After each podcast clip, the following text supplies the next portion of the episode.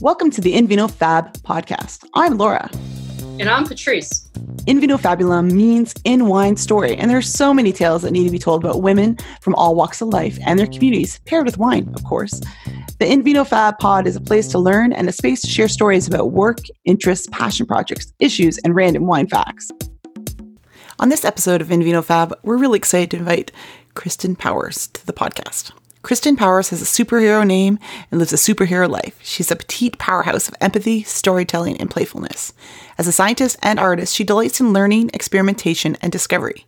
Nature provides continuous wonder and inspiration for writing and thinking. Plus, it's cheaper than a theme park in her native Florida lands. She finds writing in the third person oddly satisfying, inventing a narrative in her head about her life and making it sound more magical. She loves sharing the art of strategic storytelling to optimize life experience. She currently works for Course Tune, Inc. as the Director of Storytelling and Client Engagement. Her original paintings can be viewed and purchased at her website, kristinpowers.com. Welcome to the InVinoFab podcast, Kristin. We are so delighted to have you on an episode. Thank you for having me, Laura. It's fantastic to be here with you both again. Yeah, we're very excited to talk with you and hear about what you've been up to. That's good, because there's been a lot going on. Yeah. I will say, listeners, Patrice and I last saw Kristin at some conference related to learning design, and you were doing something with futures in it. It was OLC in New Orleans. There you go. The last time we hung out. That's awesome. And I can't remember where this fell, but my youngest daughter, Rosie, when she was going to Washington State University, I remember seeing you in Seattle. Yes. That would be probably 4-ish years ago, I think. Totally. I have had quite the trek around the United States. And so I can do a quick recap since we last saw each other. Please. For those who don't know, and throw in some bio details in the way. We'll have a little story segue. I was in Seattle in 2016, and I was working at a place called Intentional Futures.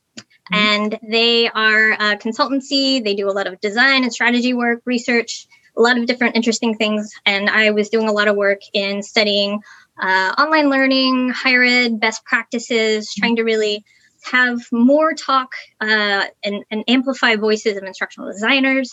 So there was a lot of really interesting stuff going on at the time, which I think is how we all ended up connecting. So I was traveling and doing all these amazing conferences. I was speaking, doing research. It was fantastic, super busy all the time because, productive people like to stay busy.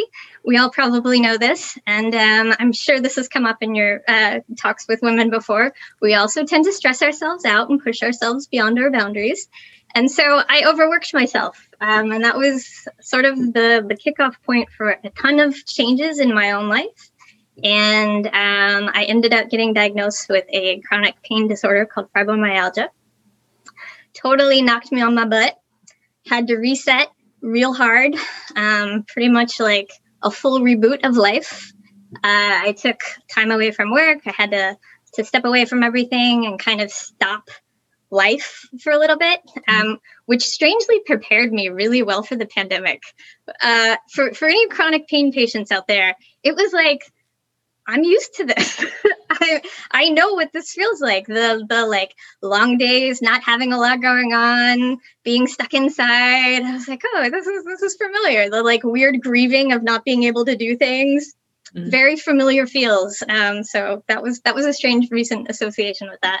But I ended up being able to get to this point in transforming my life, getting back to work. Catching up and getting back into projects that I love. And I've really sort of found new, interesting ways to spark creativity in my life and take on new projects and find a way to solve problems with a different mindset. And so this whole, wrapping this all together was that this approach of experimenting with life and seeing life as an experiment, just a continuous series of experiments, is sort of the big picture topic to narrow in on what we wanted to talk about today.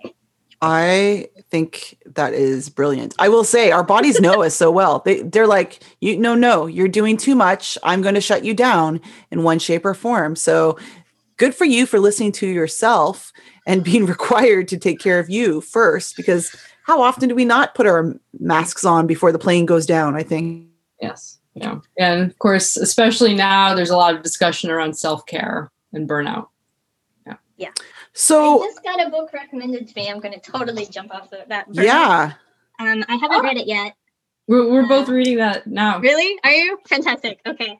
Burnout. Yes. The book that Kristin held up will be, you would have heard in our last episode. We're going to have we have a burnout book club. So if you've not heard that episode, Patrice and I are going to talk about it. Fantastic. And what it means, and unpack the burnout book with, it's Amelia and Emily Nagoski, two sisters who wrote this science meets art book. So we recommend it. So I'm looking forward to that read. Yeah, I will say, people who don't know you, Kristin, another fun fact, you are full of color and arts and design, and you're like, this is not a visual podcast, so I will describe. She's got gorgeous set of choppy chop slanty bangs that are pink, purple, blue, and I love that. But you also have that in general in your life, like art and creativity is woven into a lot of what you do. And that was the other side of what I was hoping we could talk to you about, of like, tell us about how you got into all the things creative. Yeah, well, I think it's all connected, right? So in that, I'm going to call it like my transition phase, which is I took a year off from work and I just focused on healing. And in that healing process, I really had to sort of rethink how I was experiencing life. Mm-hmm. And it sounds very esoteric, but really it's like the stories we tell ourselves in the day-to-day. When you are suddenly only living with that, it changes everything. And so for someone who's in chronic pain, I was bedbound, I couldn't walk, I was stuck inside, I was living with my parents in my mid-30s, it was awful. I mean, there were all these like circumstances that just like boo, boo, boo, boo, boo, negative, right? And so finding like some silver lining in there had to require reframing. And so it was like finding a new way to tell the story to myself, finding a new way to experience life through storytelling to make things easier to handle. And like, it's a coping mechanism, but I actually think it's like a really functional strategy that applies in all different places. And so like that kind of kicked me off on a certain tangent to like experiment with this idea of strategic storytelling, which is another thing we can talk about. But it was approaching life as an experiment. It was seeing things and as an opportunity to create and an opportunity to learn and to fail. And so that's where this all kind of get intermixed of like what the mindset looks like when you have to start over and you really have to find ways to cope when things are difficult, when things are challenging, when you're faced with circumstances you didn't expect. Like, these are the places that are actually opportunities.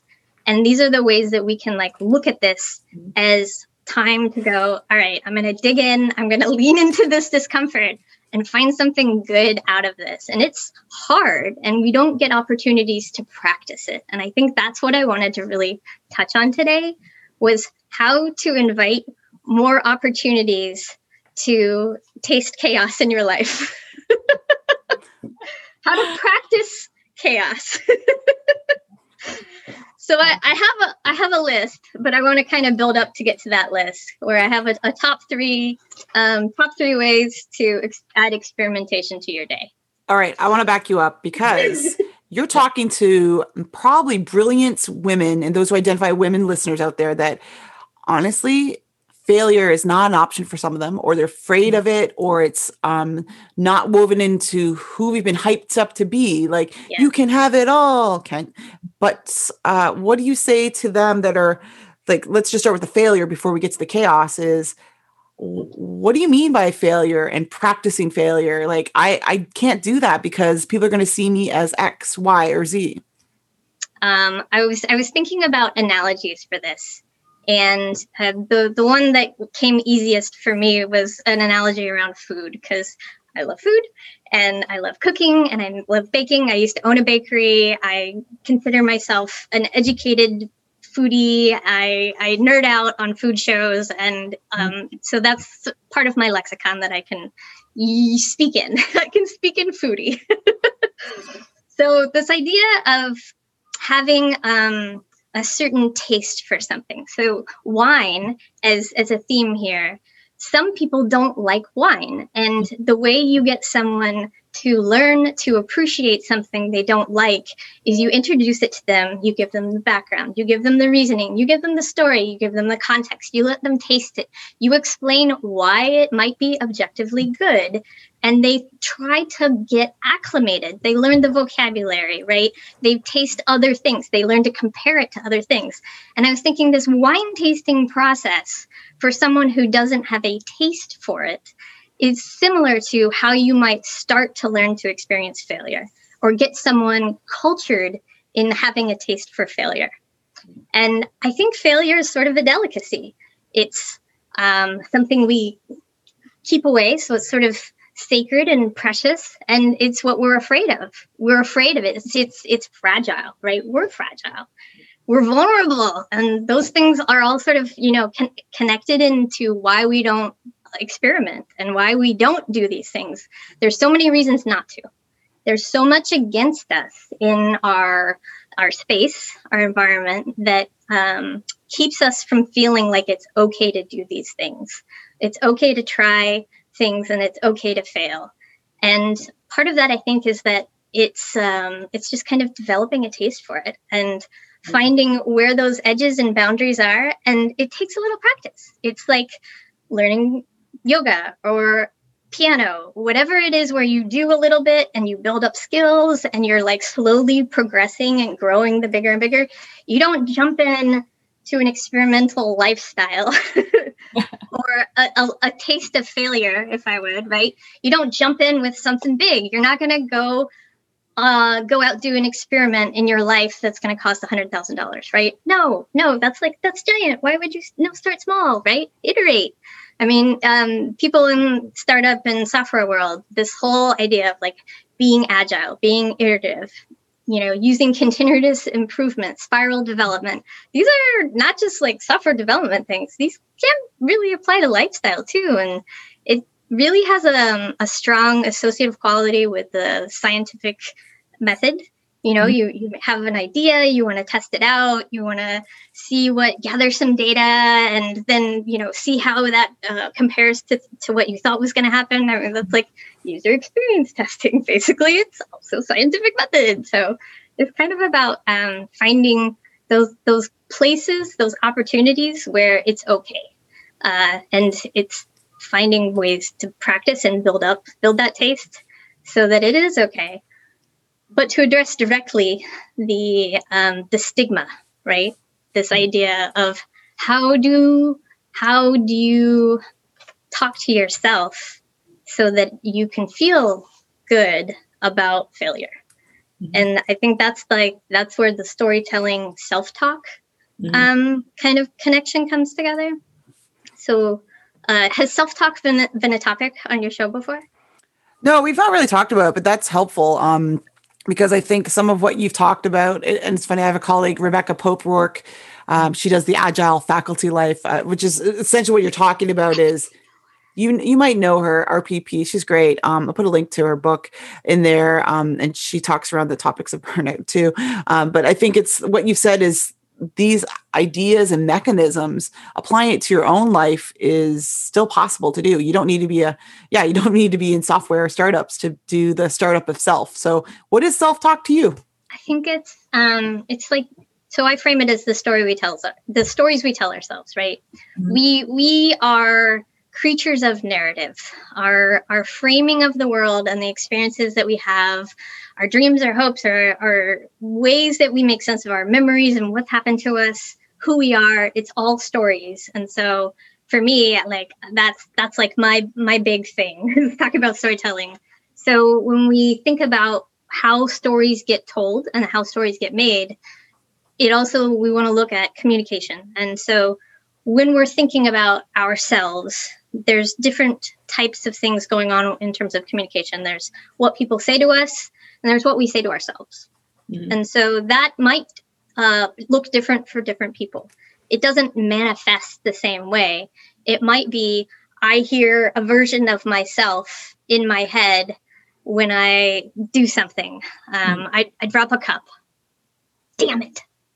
in my head. I hear that. That was stupid.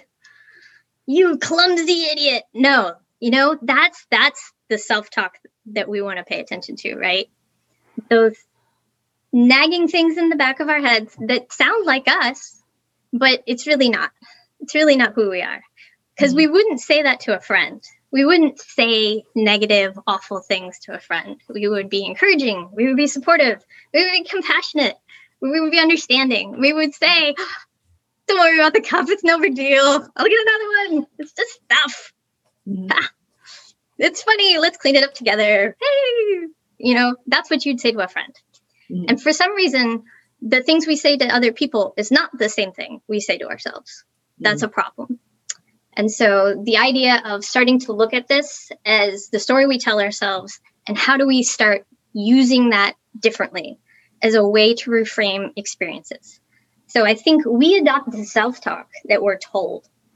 And this is where I'm going to get real gestural here. Sorry, I'm getting big. I know your viewers cannot see me, but I am standing and stepping back and getting gestural because I'm all about embodied cognition and thinking with my body. So this idea of how do we kind of cut off the narratives around us that are negative and harmful narratives so that we can focus on positive self-talk. And so there's this almost Marie Kondo effect, I guess, where you go, does this bring me joy? Is this improving my life? And this is about everything, not just stuff. But social media, your books, how you live, who your friends are.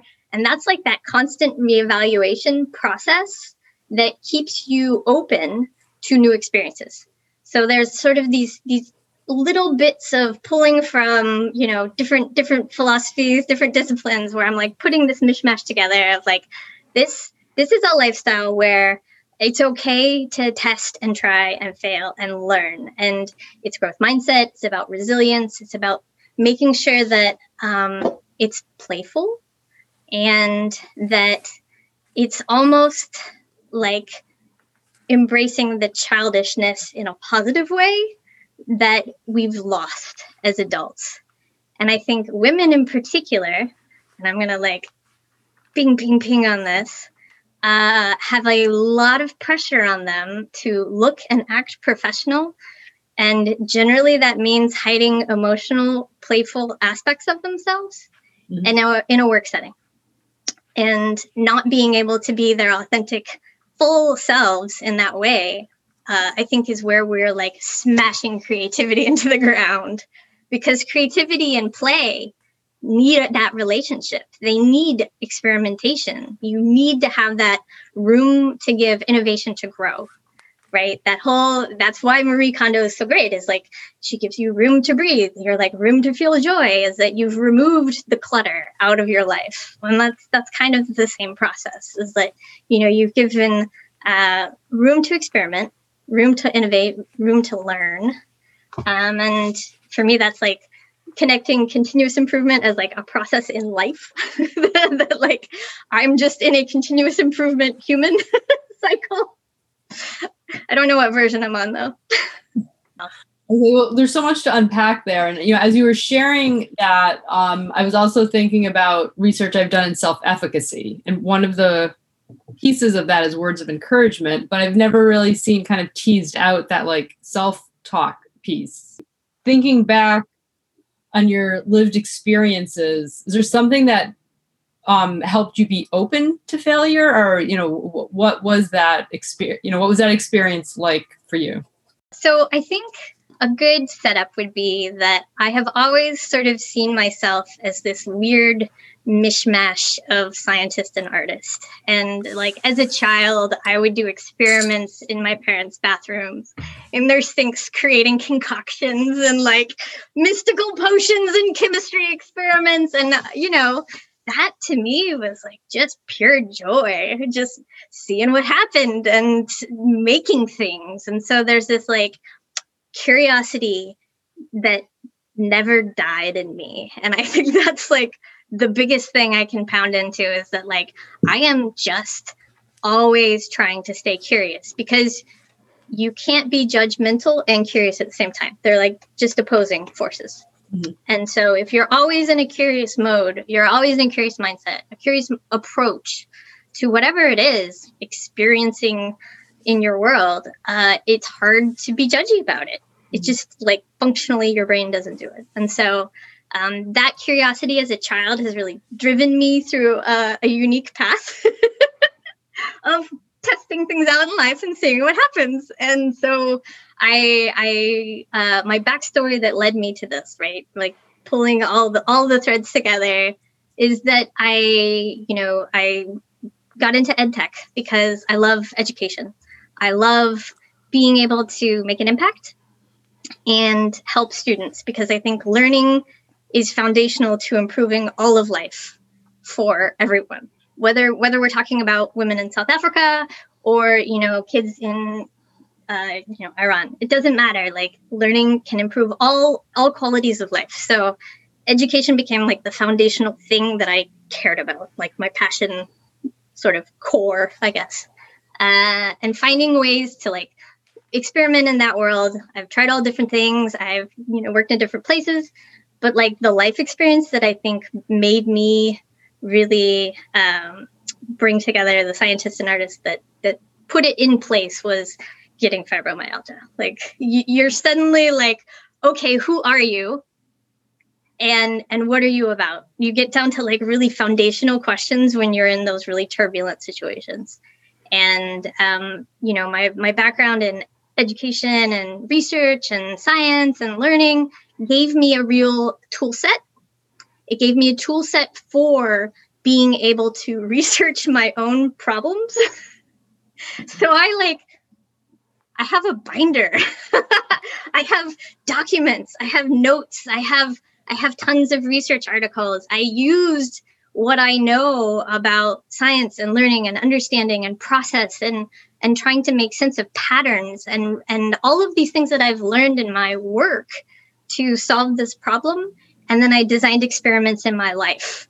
So I was testing supplements. I was testing therapies. I was testing sleep schedules. I was testing foods and how they would react. I mean, I have so much documentation on my own, like bowel movements. It's silly, but like that was the level of necessity to try to figure out what was going on, because I wasn't getting help from the experts, right? I didn't have experts to help me.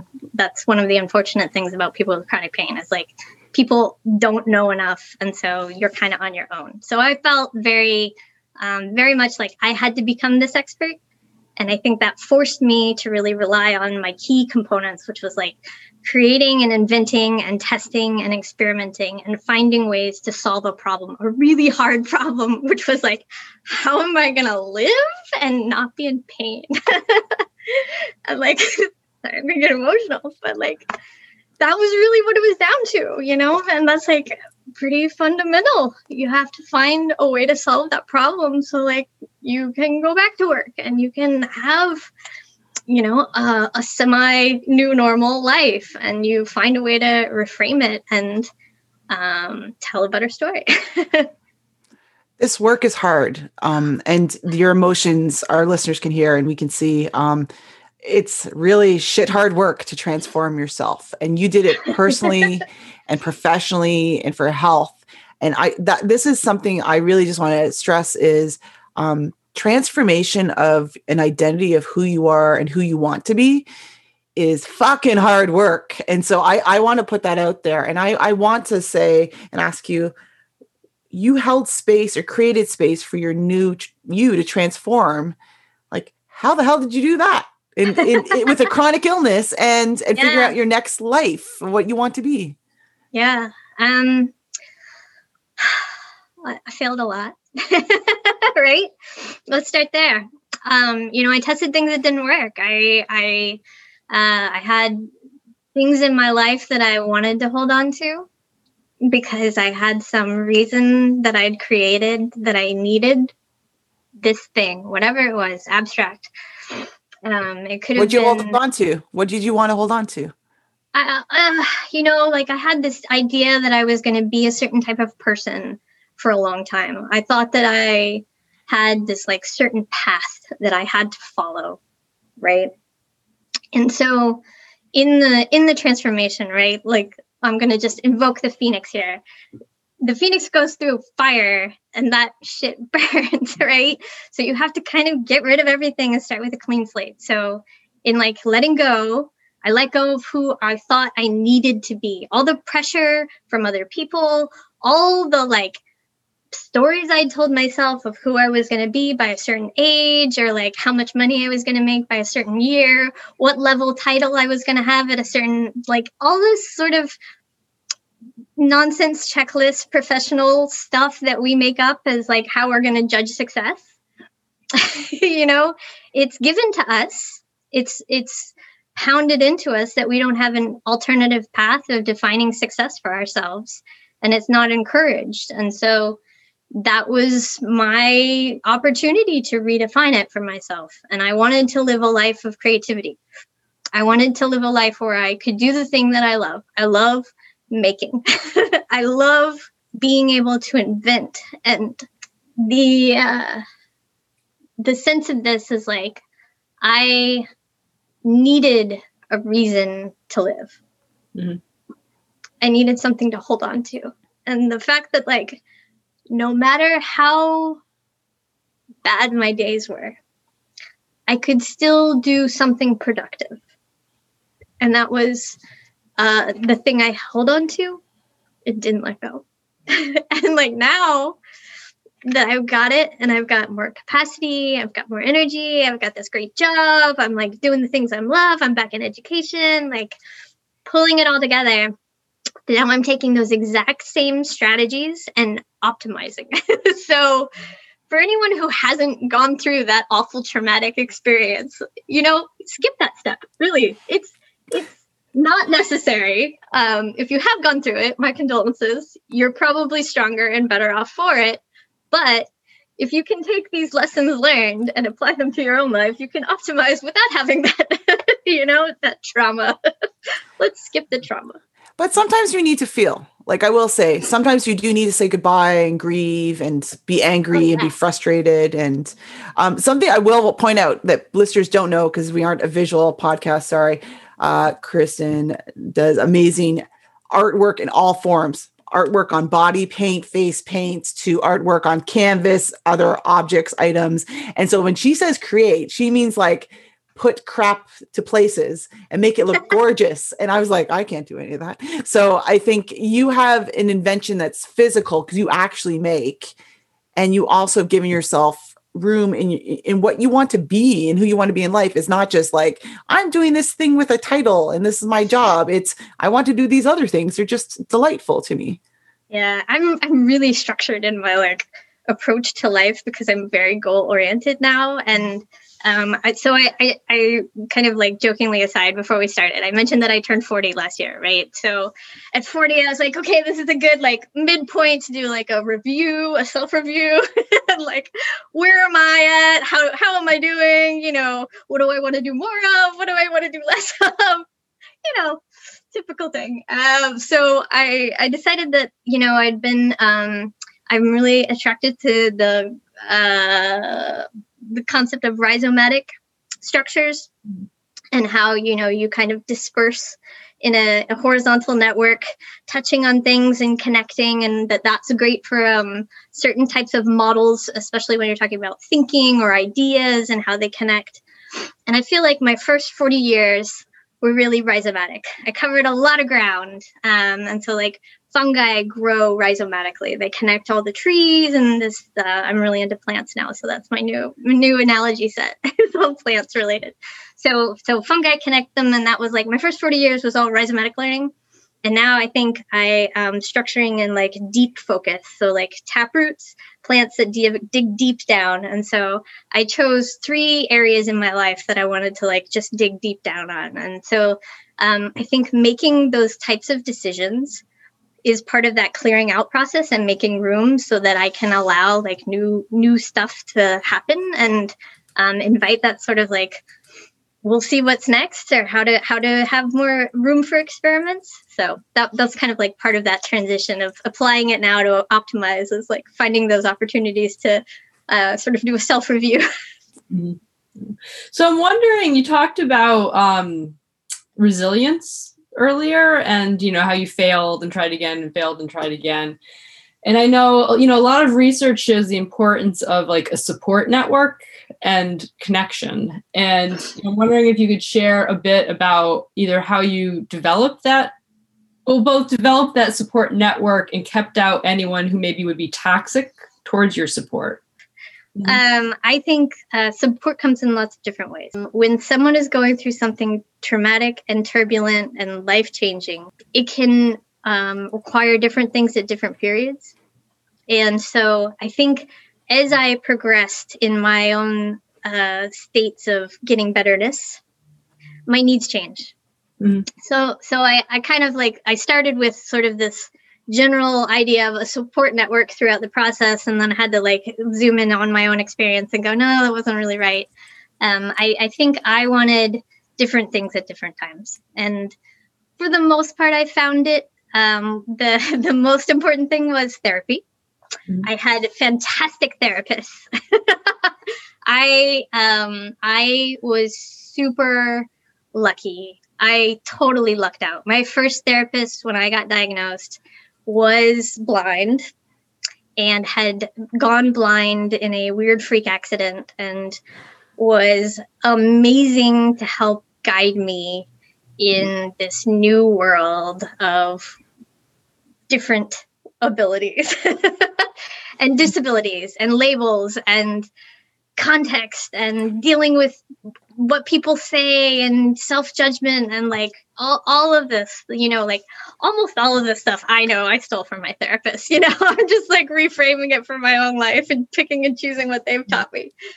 But yeah, I think my support network was really get a good therapist, that matters, and they can give you tools that you can apply to other things. I had a handful of really good friends that were back home where I was at, and you know, because they knew me before I had this experience, because they had this like sense of who I was before, it made it easier to be around them, where I didn't have to be anything. I felt like I sort of had this safe space with them. That was nice.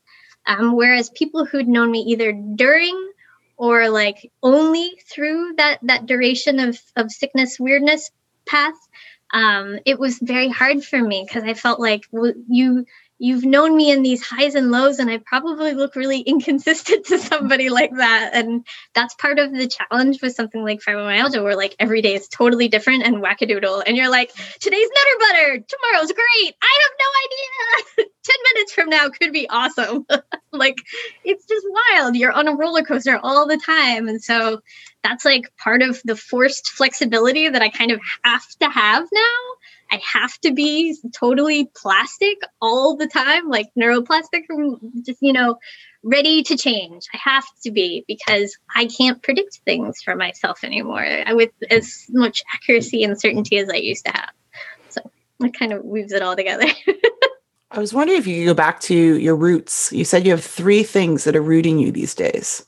What are those three things now that you've kind of established, hey, I got to have priorities in my life, and these are going to be the three things?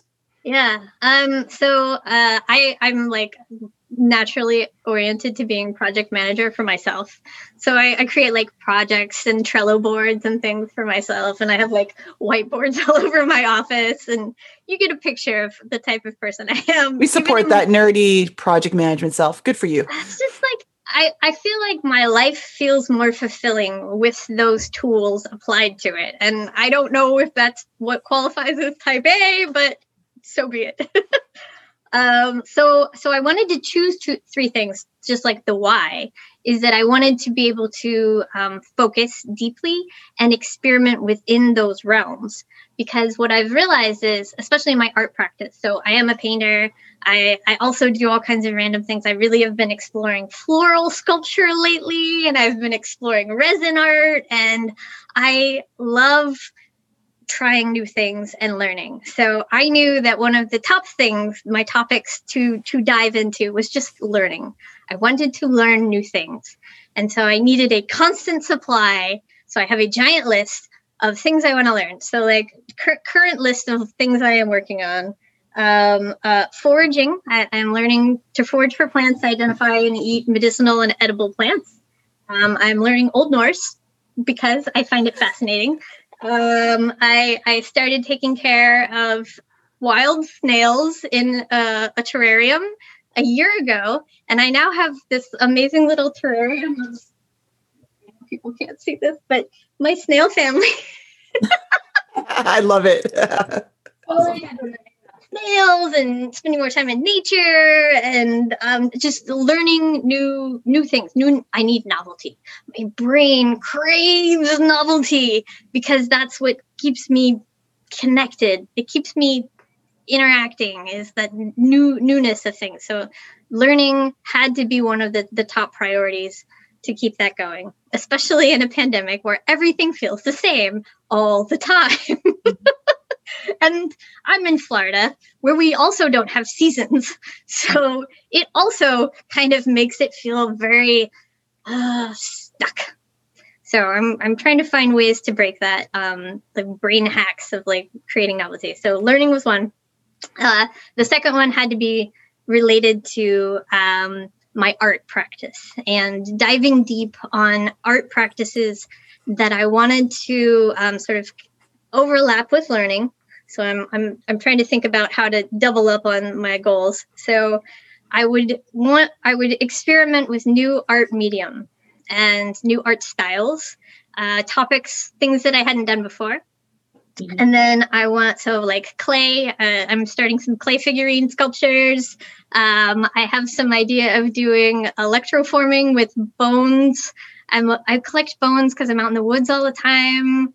And then I've been doing these resin sculptures with dried mushrooms because I'm out in the woods all the time. I'm collecting little, like, cute little teeny tiny mushrooms. They're adorable. I'm making little resin things.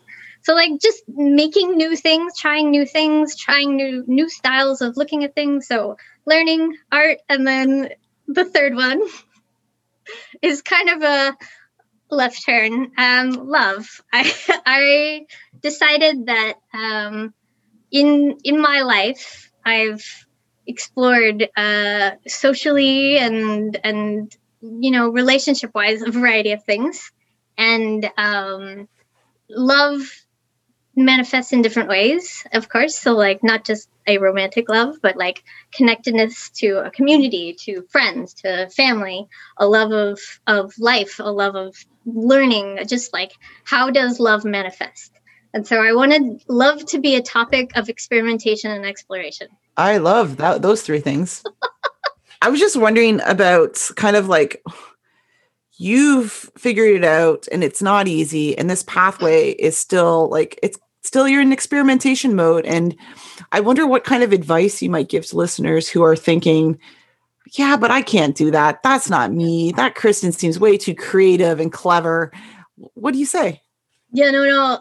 Actually, what's funny is like when I meet people for the first time, like at conferences, right? And first there's that like that visual impression, which is like, oh, she looks so different. And like, I get these things like, you're so brave. And I'm like, I have different colored hair and I have tattoos. And yes, I have stretched ears. I look different, right? But you wouldn't tell someone they were brave for just looking different in any other context, right? But when it's like against a professional background, suddenly it's brave at conferences and things like that, or when you're in a work environment. And I think it's important. I'm sort of like diverging into authenticity at work, but I think it's important that people find workplaces that support them being authentic. Let's just throw that in there. That's important. But also that they find sort of that way to talk to themselves so that they feel like it's safe.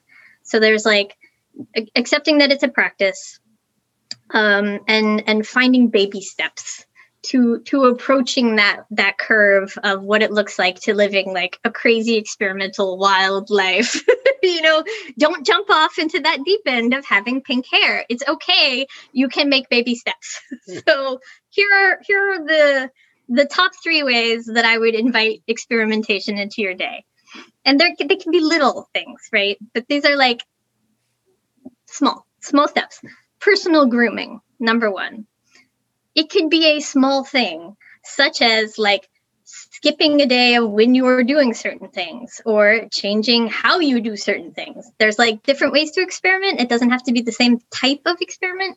You can experiment with process. You can experiment with duration or styles, like types of experiments. But personal grooming, you never know what could happen. You could invent something interesting, or you could find out you like something different about yourself, or you could see something about yourself you may not have noticed before and like be, hey, I'm amazing. Yeah, let's do that more often. And then the second one was driving. I get lost all the time. And now I'm kind of leaning into it and being okay with it as like, that's an opportunity for me to find new things. It's exploring. If you don't get lost, then it's you're not learning something new. There you go. I think that allowing it to be okay to get lost is important, because like that's a moment for suddenly something to be either like really stressful, or you can make it silly and playful, right? That's like that crucial moment, right? Like, are you going to get angry? Or are you going to be like, that was silly. I'm going to find this new place now. Cool. And I think you have to have that sort of childish, playful approach, or else you're going to stay in that angry place and miss things. You miss opportunity when you're in that angry spot. So being okay, driving around, getting lost, letting that chaos happen, that's important. The first one was personal grooming, experiments. And then I think the third one, which is personal to me, is like cooking. I love food and making things, but I also just love experimenting. And so I will set aside certain times to be like, okay, I'm cooking tonight and I'm just going to get lost in it. And I'm going to see what happens, and I'm going to mix things, and I don't have a plan, and that's okay. And I'm all right with that. And that sort of, I don't want to say like, fly by the seat of your pants experience, because it's more like leaning into letting your body be the guide. I think that embodied cognition notion of that, like your body is really the thinking object, and so I kind of let it take over rather than being in my thinking talky brain. So cooking is that great place to like try new things. So if you're going to find little ways to experiment in your life, that would be experiment, personal grooming, get lost in driving directions, get lost in the woods. You know, that's important. And experiment with your cooking. I think those three are really great. And I think, yeah, you could, honestly, we have these little devices. You could put in your favorite search engine here and look at things and figure things out for cooking. You could go, yeah, like you said, if I'm on a hike and I don't get lost, I feel like it's not a real hike. And then I think you're right. Like, I think how you just looked at me, I haven't showered for a day or two, and that's fine. Do what you want. We're all working remotely now. These are sound pieces of advice. And I will say that I'm so glad that you could play in our experiment sandbox to share a little bit about your own kind of personal transformation and how you think about it, because I suspect there's others out there listening that are reflecting on what they want to do and who they want to be. And these are really hard questions of who am I? What do I want to be? And they're not easy. Are there any kind of like resources or things you'd recommend for listeners to check out that maybe if they want to experiment more and figure out themselves that you say, you know what, this really helped me figure out my next path? I think there are a couple things that are useful. I was thinking about the book, Happiness is an Inside Job. Okay.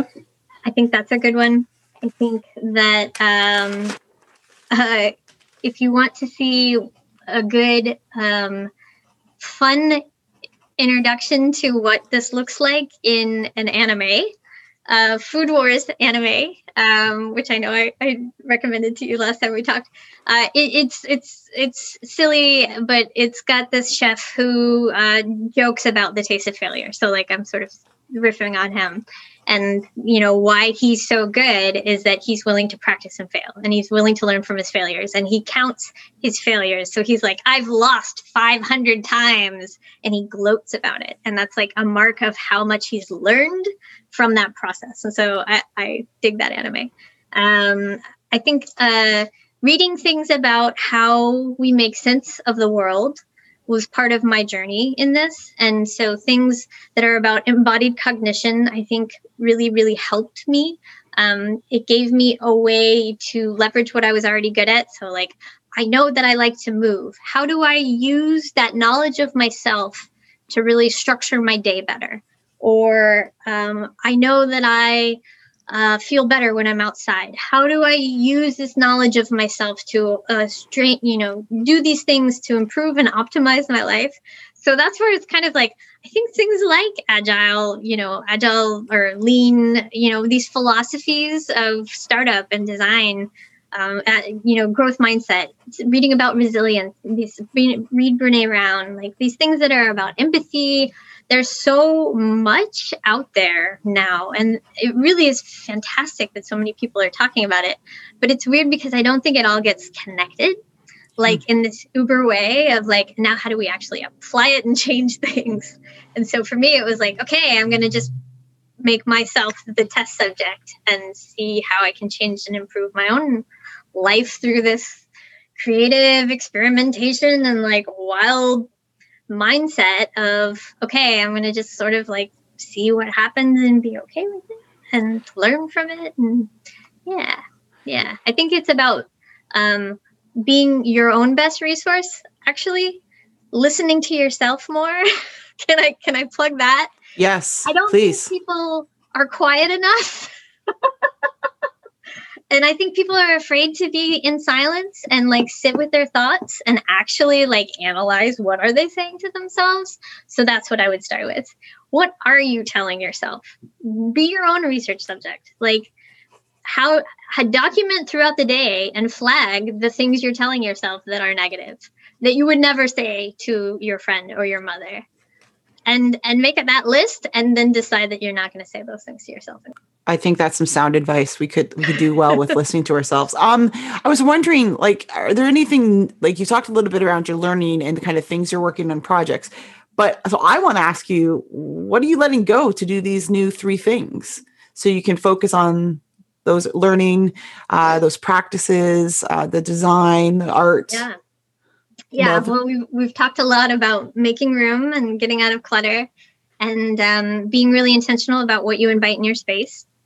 And so I made a big decision that it kind of had been building for a long time, right? I think this is one of those slow burn experiences that a lot of people have. And I don't feel unique in my story here, but, social media had been something that had this great promise at one point, I think, and it delivered somewhat, right? I had really great benefits at one point from being on Facebook and Instagram. I don't have those benefits anymore. And I was primarily using it for connecting my work. So KristinPowers.com is my artist website where you can actually read about some of my philosophy on art and experimentation. So I am doing like blogs and I have an artist insiders list. You can sign up on my newsletter. I'm going to do my own little plug there. But I wanted to be able to get rid of things that were no longer benefiting me. And so like in that self-review process, it got put on the chopping block. And, I'd noticed, especially since the last 4 years, that it's very hard to not get triggered to be online because I'm very I am very aware of the type of words and media in my space because I'm sensitive to that stuff because it's in my brain as soon as I look at it or I hear it, and I don't want certain types of media in my space, because it can trigger an emotional reaction, which is a stress reaction, which for someone with chronic pain or PTSD is not optimal. So it's really about managing my environment and what's like coming in. So it's sort of a pain therapy connected wise, is getting rid of social media. So I decided to just like cut it off. And I kind of wanted this like slow internet movement of going back to like the internet of the 90s. And I want to have web rings again and long form blog posts. And, I'm going to do my newsletter, and I'm excited about that, because it's more personal, I think, and it's more me. it gives me a chance to really flex some writing skills. I don't like having to, make short blippy things, but that's not how I really process anyways. And I don't know. So getting rid of social media was part of it. I also have made some decisions about just how I use media in my life. So as a chronic pain patient, I have to spend a lot of time sitting down on my butt and on a heating pad. So there's this logistical problem of what are you going to do when you don't feel well and you're on your butt?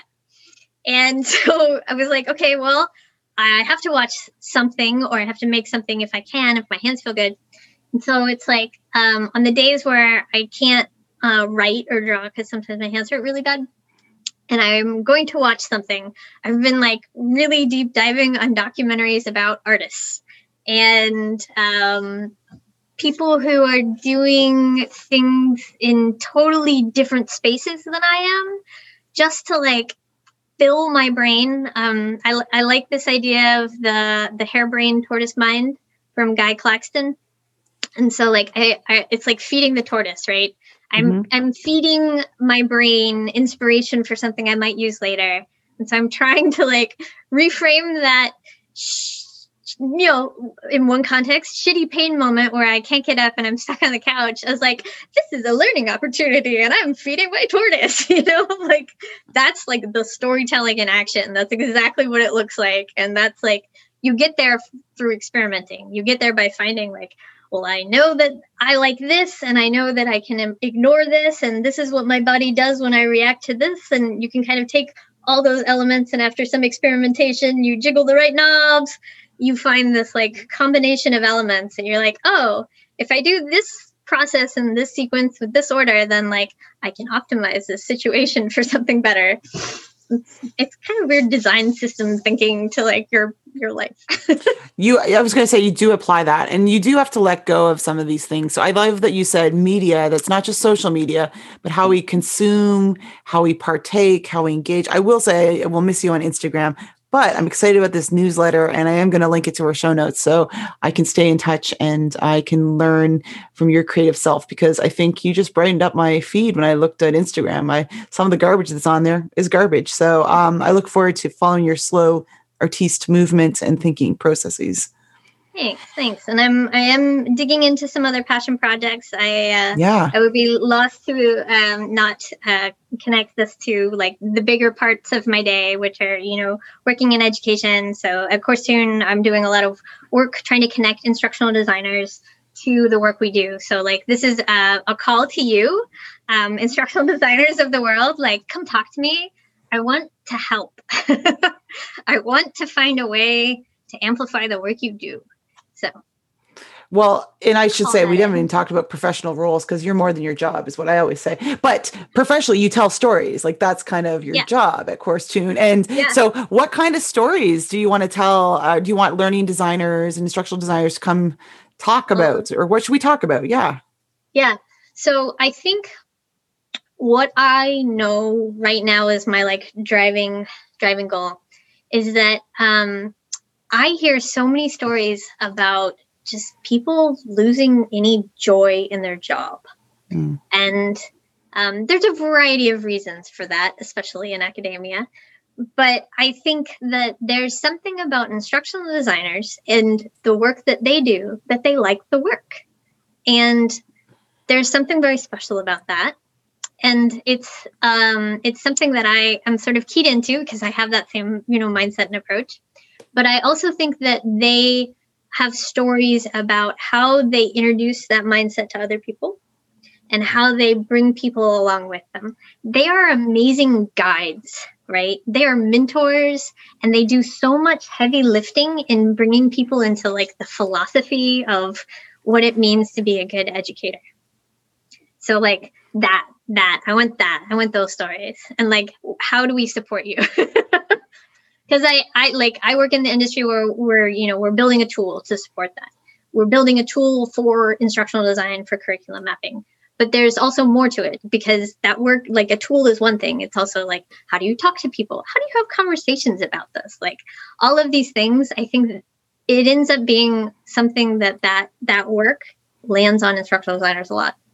And I would love to talk to them about that. So. All right, we'll put a call out. And as an instructional designer myself, I am really interested in what you're going to unpack. And this conversation's not over. Okay, we're at the segment of the show where we ask our guests some common questions. So let's kick it off.